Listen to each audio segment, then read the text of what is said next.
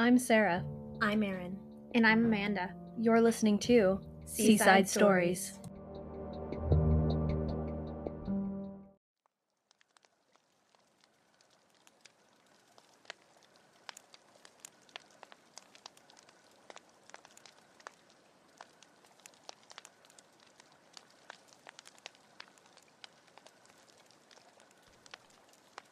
You know, interesting people go to bars.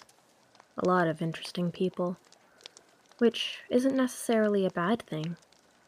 Personally, I'd rather strike up a conversation with someone at a bar who's interesting rather than someone who's dull. This story is about a pub. The Ayrshire pub, to be exact. It was owned by an old friend of mine, and I'll tell it to you like he told me.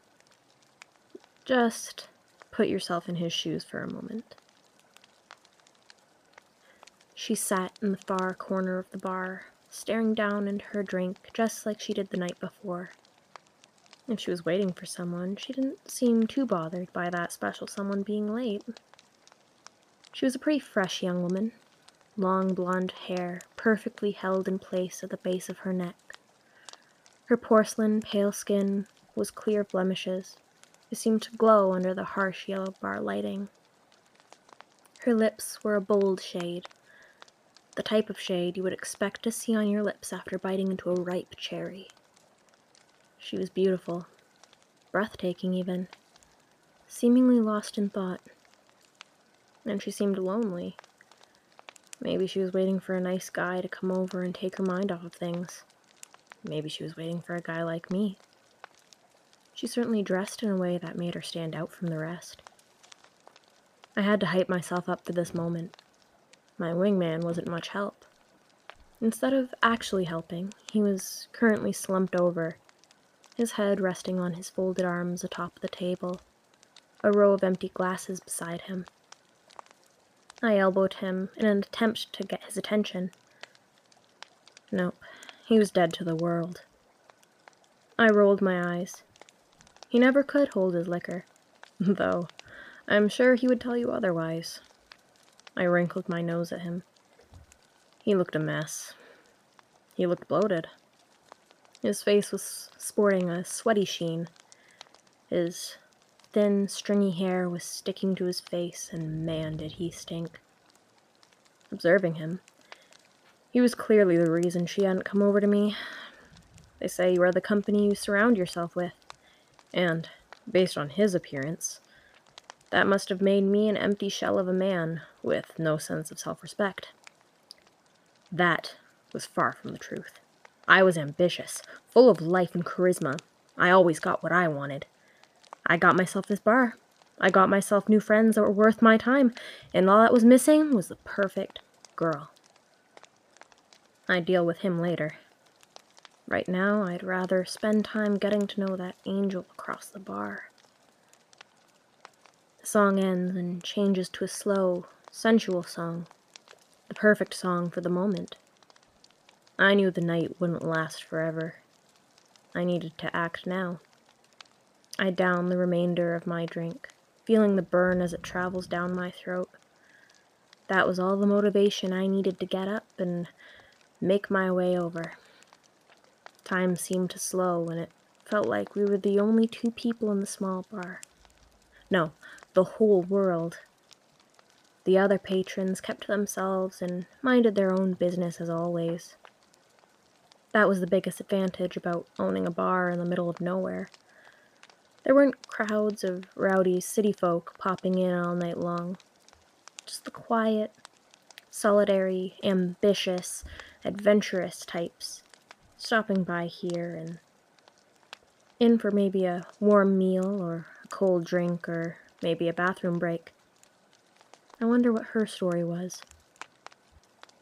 The closer I got to her, the more details I could admire about her.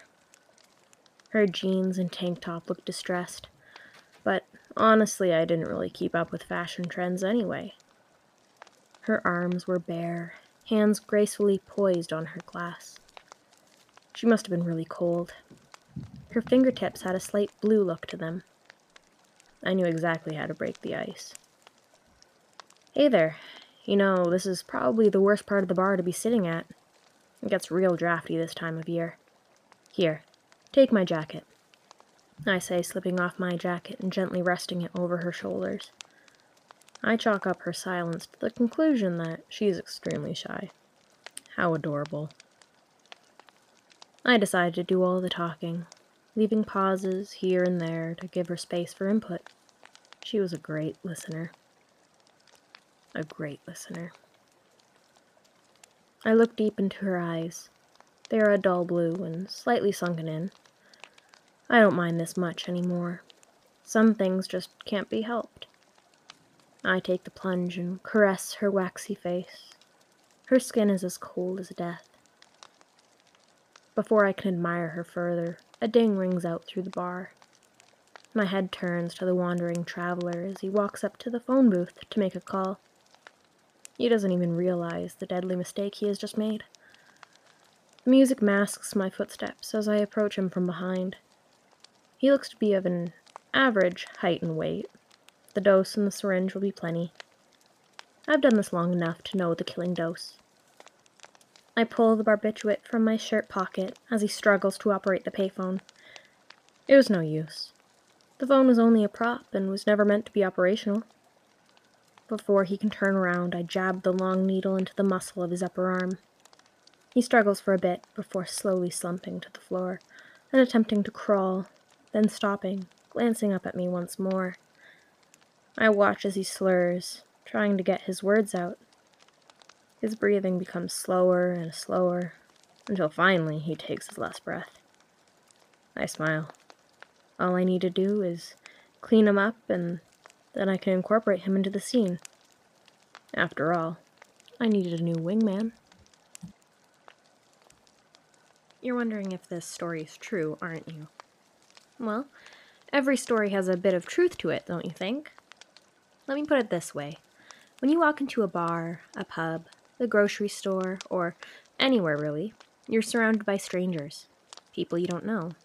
You never know what's exactly on their mind or what's on their agenda or even people you may know. They're only showing you what they want you to see. Are you ever truly aware of your surroundings? Are you sure the person beside you on the subway is breathing? Are you sure you can trust your closest friend? Well, in any case, if you ever find a pub in the middle of nowhere with dusty cars in the parking lot, think twice before you enter. This Valentine's Day special was titled Ayrshire Pub, written by Amanda and told by Erin. Whether it's your first time here or if you're back for more, I'd like to thank you all for your support. Don't forget to tune in every Sunday night for a new exciting episode. I'll see you next week. Bye. Hey there, just introducing myself. My name's Erin, and I'm one of the readers and writers here at Seaside Stories. Pleased to meet you. Since a young age, I have always been able to look at something, be it a cabin in the woods or an abandoned doll on the side of the road, and I'd have it reveal a story to me. And of course, I'd do my best to tell it. Hopefully, you love hearing these stories just as much as I love writing them. Thanks again, and we'll see you next time.